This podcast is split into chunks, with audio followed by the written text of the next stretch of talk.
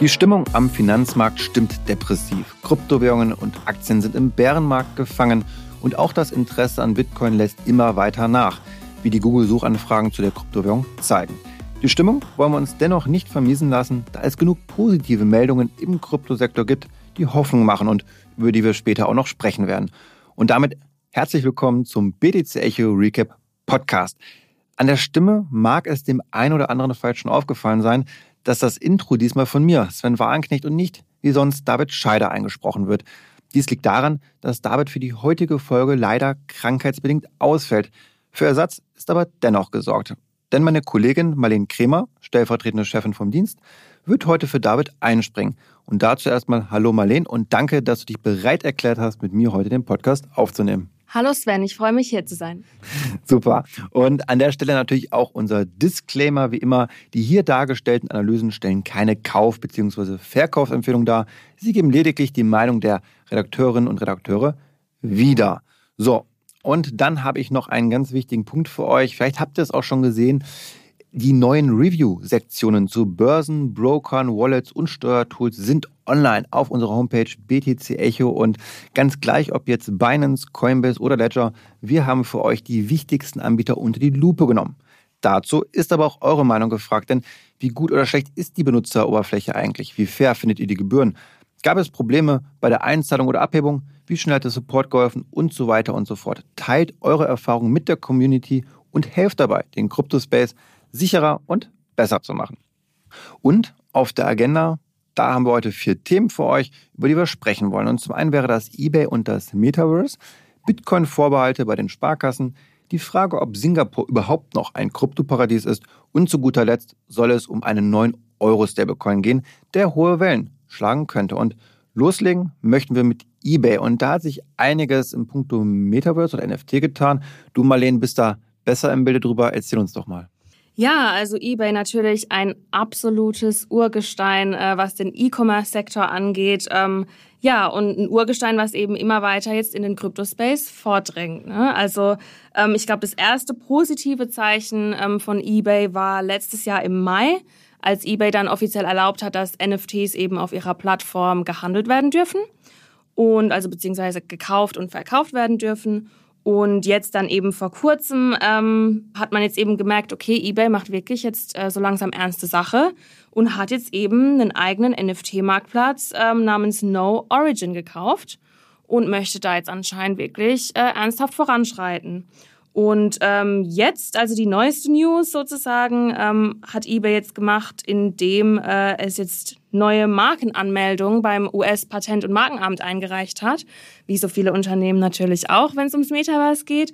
Und zwar neue Markenanmeldungen für virtuelle Güter und virtuelle Services. Genau, und da äh, ja, ringen natürlich direkt die Alarmglocken. Äh, es könnte ums Metaverse gehen. Und ähm, ja, also eBay hat sich offiziell meines Wissens äh, nach noch nicht dazu geäußert. Ähm, aber natürlich äh, ist es ja sehr gut vorstellbar, dass eBay jetzt eben nochmal einen Schritt weiter geht, um auch in die virtuelle Welt voranzuschreiten. Ja, jeder möchte dabei sein, glaube ich. Ne? Und ich meine, das ist ja auch wie eine E-Commerce-Infrastruktur so ein bisschen. Also wenn ich jetzt eben dann im Metaverse shoppen gehe, können da vielleicht ganz cool auch für eBay sein, da die diversen Sachen anbieten zu können irgendwie. Und ähm, ja, dass sie jetzt auch eine Plattform da kaufen, NFT-Plattform, so ein bisschen als OpenSea-Konkurrenz vielleicht auch. Sie haben ja einige Accounts auf jeden Fall schon mal. Das könnte sich auch lohnen, ähm, da also dann vom physischen vielleicht zum digitalen überzuschwenken, diese Transformation zu machen, damit Hilfe von NFTs, um die es ja auch vordergründig da ja auch erstmal geht, wie du erzählt hast. Und ich bin mal sehr gespannt. Ich kann es mir noch nicht visuell vorstellen. Da gibt es ja auch noch nichts. Das ist ja eine reine Idee, ob da was kommt. Aber ich finde es ganz cool, oder wie findest du das? Auf jeden Fall. Es bleibt natürlich spannend, was wirklich daraus wird. Ähm, wir haben es ja jetzt in der Vergangenheit schon öfter gesehen. Nur wenn man jetzt äh, irgendwelche Markenanmeldungen da einreicht, ähm, heißt natürlich nicht gleich, dass jetzt äh, das Metaverse hier ist und alle nur noch ins Metaverse gehen und da auch wirklich ein Produkt oder eine Lösung am Ende entsteht von einem Unternehmen. Ähm, aber ja, also spontan ähm, fallen da einem natürlich mehrere Use Cases ein. Also zum einen könnten natürlich, ähm, also wenn man jetzt über eBay nachdenkt, zum einen könnten natürlich dann Userinnen und User ähm, dann zum Beispiel in die virtuelle Welt gehen, um da erstmal sich äh, die Produkte dann anzuschauen, die sie vielleicht kaufen möchten. Zum anderen ähm, ja, wenn man jetzt so über NFTs und eBay nachdenkt, ähm, könnten natürlich da auch Echtheitszertifikate eine Rolle spielen. Also wie oft hört man denn, dass man irgendwas bei eBay gekauft hat und dann war es am Ende irgendein Fake oder sonst irgendwas. Also so wie wir es zum Beispiel auch von diversen Schweizer Uhrenherstellern äh, schon kennen, die mit NFTs und Echtzeitzertifikaten arbeiten, ähm, ist es durchaus auch bei eBay denkbar. Sehr cool. Positive News auf jeden Fall, ne, ja. ne, trotz der schlechten Marktlage. Genau, ja, und ich meine, ja, schon seit längerem überlegt der eBay eigentlich auch Kryptowährungen zu akzeptieren.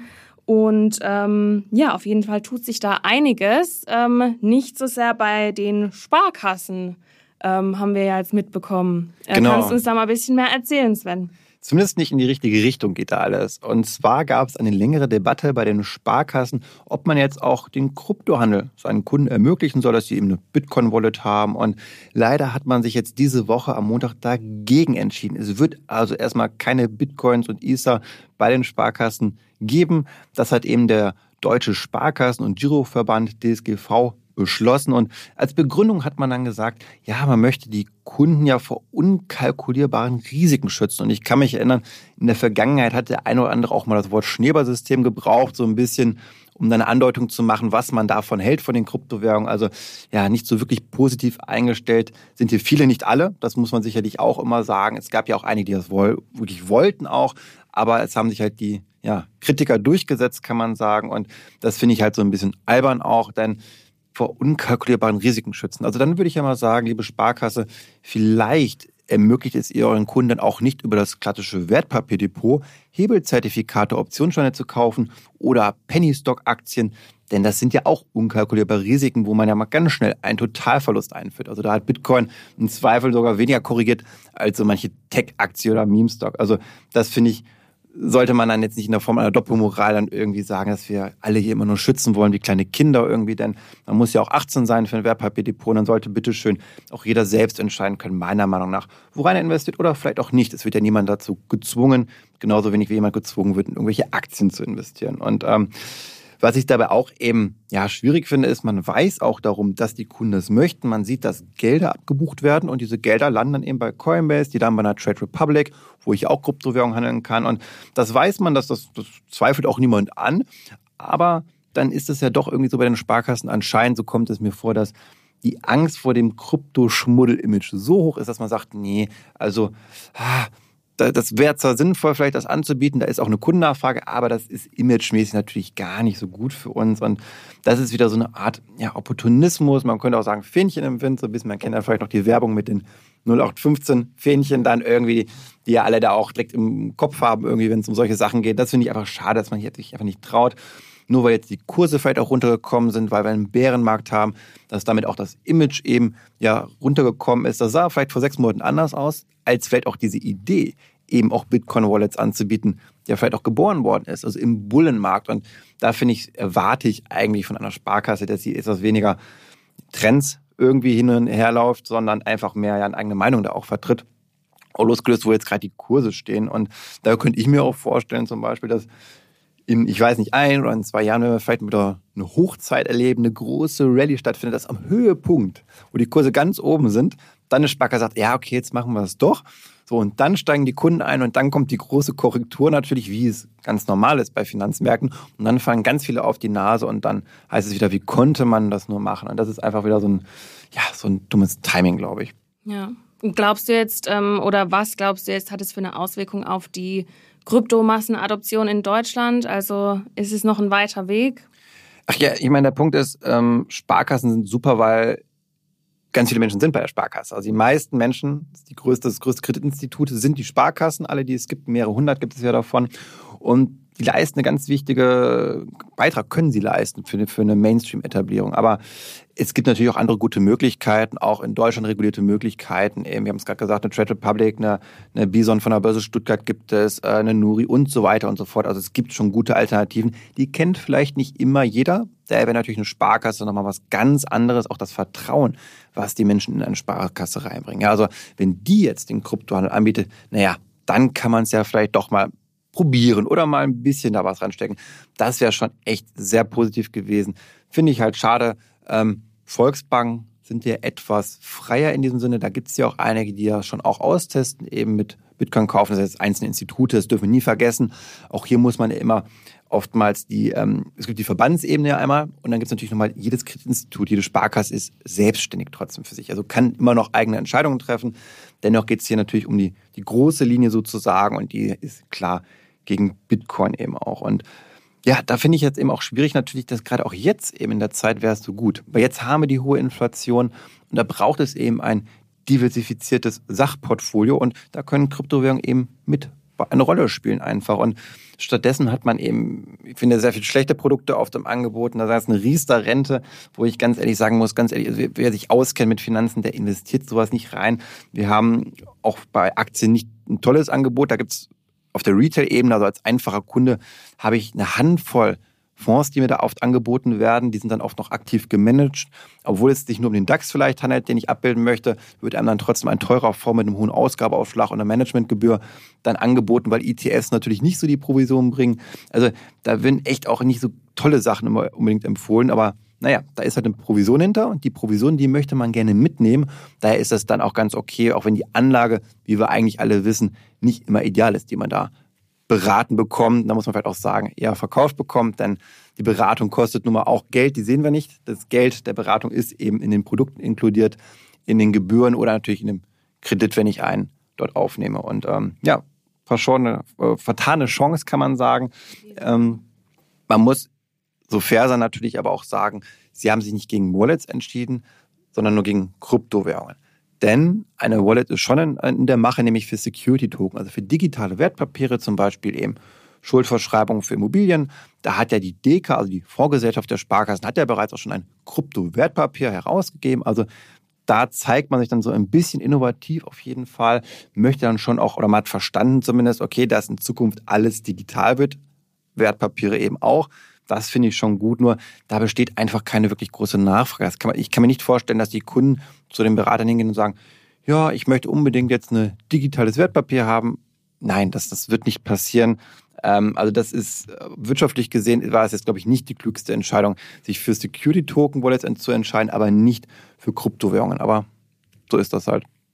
Ja, wir werden sehen, äh, wie sich alles entwickelt. Vielleicht in den nächsten paar Jahren ähm, Irgendwann werden sie es ja machen müssen, wahrscheinlich, ne, wenn es dann zu weit ist. Aber dann ist es halt auch wieder äh, Potenzial auf der Straße gelegen. Aber es ist halt sehr langsam. Ich kenne es selbst. Ich habe von meinem Studium auch eine Bankausbildung bei der Sparkasse gemacht, da zweieinhalb Jahre gearbeitet. Und das ist halt nicht die Startup-Atmosphäre unbedingt. Das ist alles sehr behäbig, wie da Innovation voranstreitet. Und das hat sich anscheinend auch in den letzten ja, 10, 15 Jahren, seitdem ich da nicht mehr bin, auch nicht geändert. Und das ist halt sehr schade.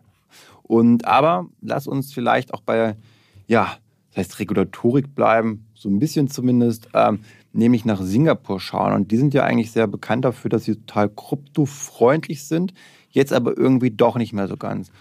Da bist du wieder mehr im Bilde. Genau, ja, ich bin dran. Ähm, ja, Singapur galt ja sehr, sehr lange oder gilt eigentlich auch immer noch als, ja, schon fast ein Kryptoparadies oder eben so der Go-To-Standort für viele, viele Unternehmen und Kryptodienstleister. Also wie zum Beispiel eine Crypto.com sitzt dort oder auch die ähm, Kryptokursseite CoinGecko zum Beispiel. Und ähm, ja, aber jetzt in letzter Zeit konnte man einfach beobachten, dass Singapur auch immer härter ähm, ja, jetzt eingreift und ähm, ja, es zeigt sich jetzt auch einfach, dass der Stadtstaat mehr Kontrolle sucht und ähm, das tut Singapur eben über ähm, ja, verschiedene Richtlinien. Und ähm, ja, bereits Anfang des Jahres hat die singapurische Zentralbank und Finanzmarktaufsicht eben neue Richtlinien eingeführt, die vor allem die Umwerbung von Kryptowährungen stark einschränken sollte. Also das hatte dann zum Beispiel zur Folge, dass ähm, man gar keine Krypto-ATMs mehr auf den Straßen haben durfte. Also sich da die Coins äh, aus dem Automaten zu ziehen, das geht dort jetzt ähm, zum Beispiel gar nicht mehr.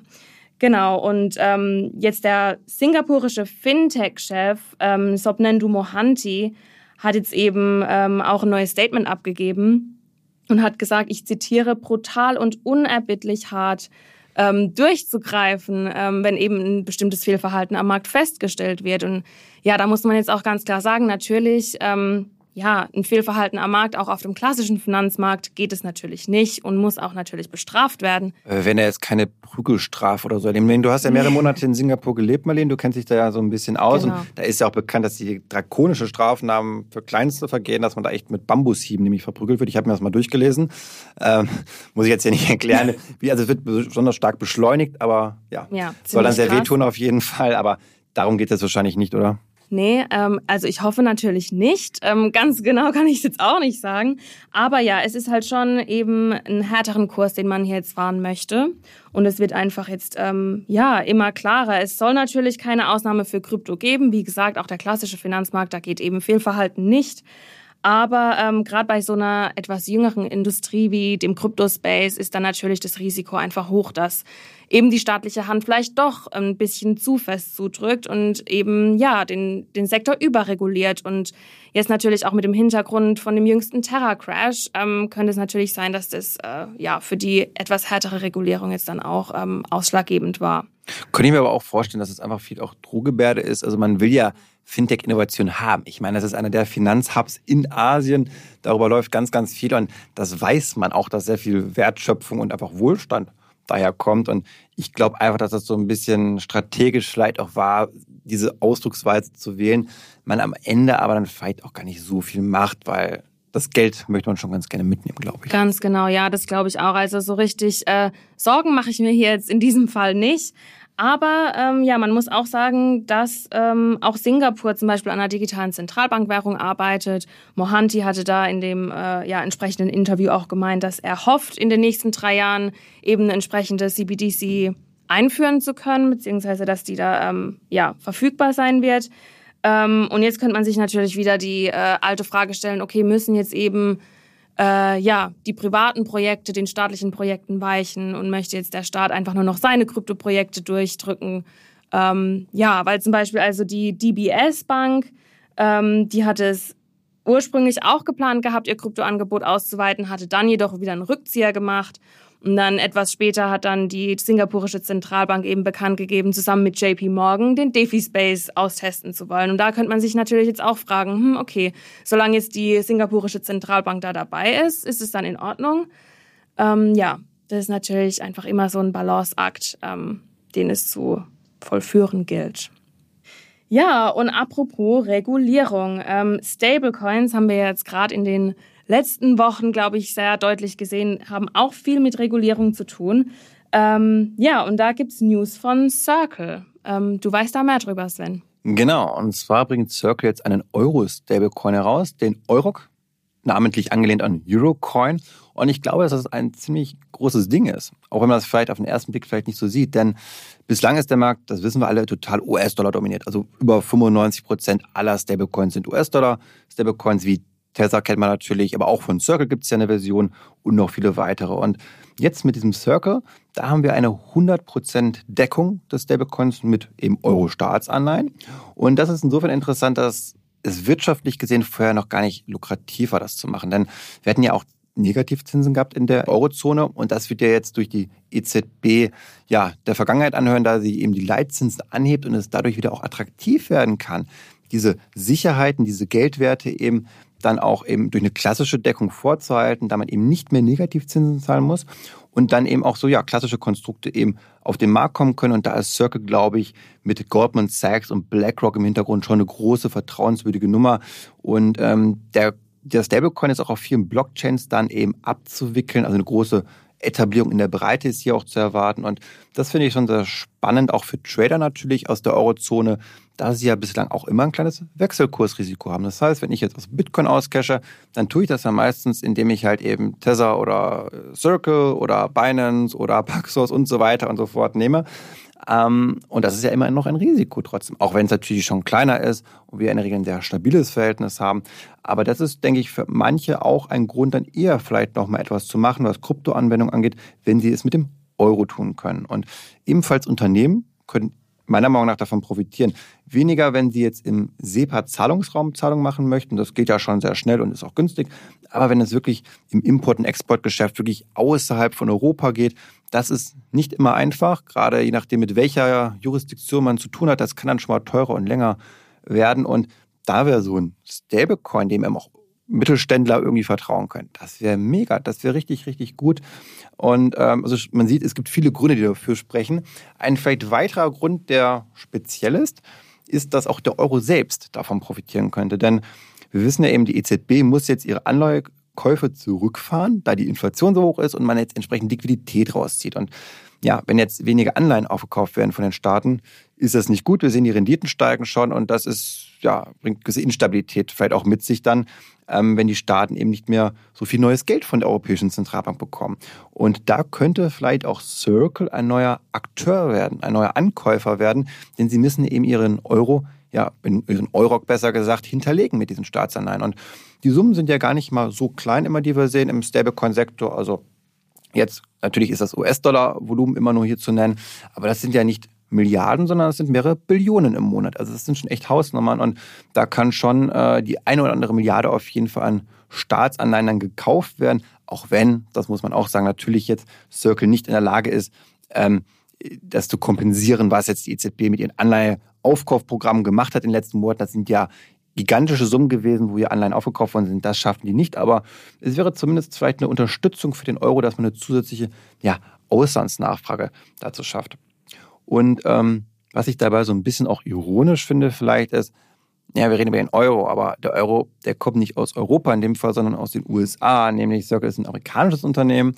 Dann haben wir die Silvergate Bank, ein amerikanisches Institut, sodass hier wieder eine gewisse Deutungshoheit, irgendwie, wie wir es schon kennen, von der Plattformökonomie, von Amazon, Google, Meta, wieder irgendwie auch, also im Web 3.0 in dem Fall, in den USA entsteht. Also sozusagen, wo unsere Daten schon sind in der Apple, in der, in der Amazon Cloud sozusagen, da kommt jetzt unser Geld, zieht dann so ein bisschen nach, also bildlich gesprochen sozusagen. Ähm, und das ist natürlich sehr schade, wenn wir auch hier wieder beim Web 3.0 den Anschluss verpassen, weil wir es nicht gebacken bekommen, gute Kryptowährungen hier in Europa, in dem Fall Stablecoins, herauszugeben. Und ich glaube, dass sich sehr viel daran entscheiden wird, wie es auch mit der Regulierung weitergeht. Und da ist sehr viel Unsicherheit gerade noch gegeben, da wir immer noch auf die Mika-Verordnung warten, also Markets in Crypto Assets.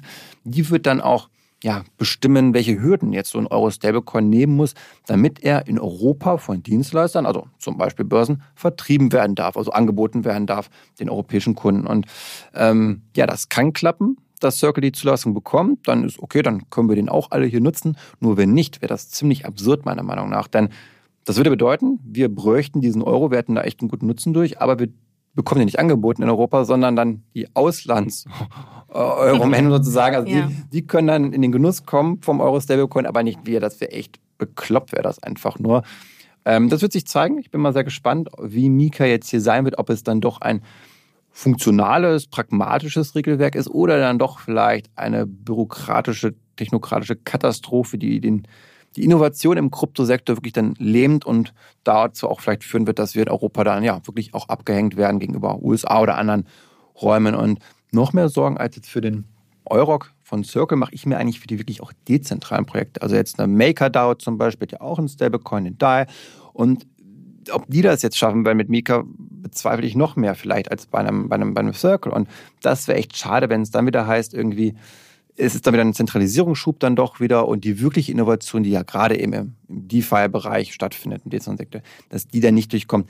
Das ist meine Sorge so ein bisschen. Nicht, würdest du eigentlich mal den mit so einem Euro-Stablecoin bezahlen oder den nutzen oder wie, wie stehst du dazu? Ja, ich würde es wahrscheinlich schon tun. Also ähm, ja, wie du schon gesagt hast, also wir haben ja schon, wir, wir kämpfen ja eigentlich auch schon mit der ganzen Plattformökonomie ähm, aus den USA und da gibt's eben auch äh, ja schon so viele Monopole, sage ich jetzt mal. Ähm, das ist, glaube ich, schon ganz schön wäre, da eine Alternative einfach zu haben. Und man könnte ja meinen, dass ähm, ja auch in der EU, dass es äh, in ihrem Interesse liegen würde, da eben die Mika-Regulierung dementsprechend ähm, dann zu formulieren. Also man kann eigentlich nur hoffen, dass ähm, ja alles gut wird und sich alles positiv entwickelt. Am Ende wird bestimmt alles gut und ja. hoffen tun wir ganz viel jetzt hier und wir sprechen auch ganz viel noch in Zukunft darüber, wie sich das alles entwickeln wird bei den ja, noch kommenden Verhandlungen bei der Mika und äh, anderen Verordnungen, die ja auch äh, noch zur Diskussion stehen. Und ja, damit würde ich sagen, sind wir auch am Ende angelangt und die Artikel, über die wir heute gesprochen haben, die findet ihr auch in den Show Notes. Und dann wünsche ich euch eine super Zeit. Sage bis nächste Woche dann. Und ja, macht es gut.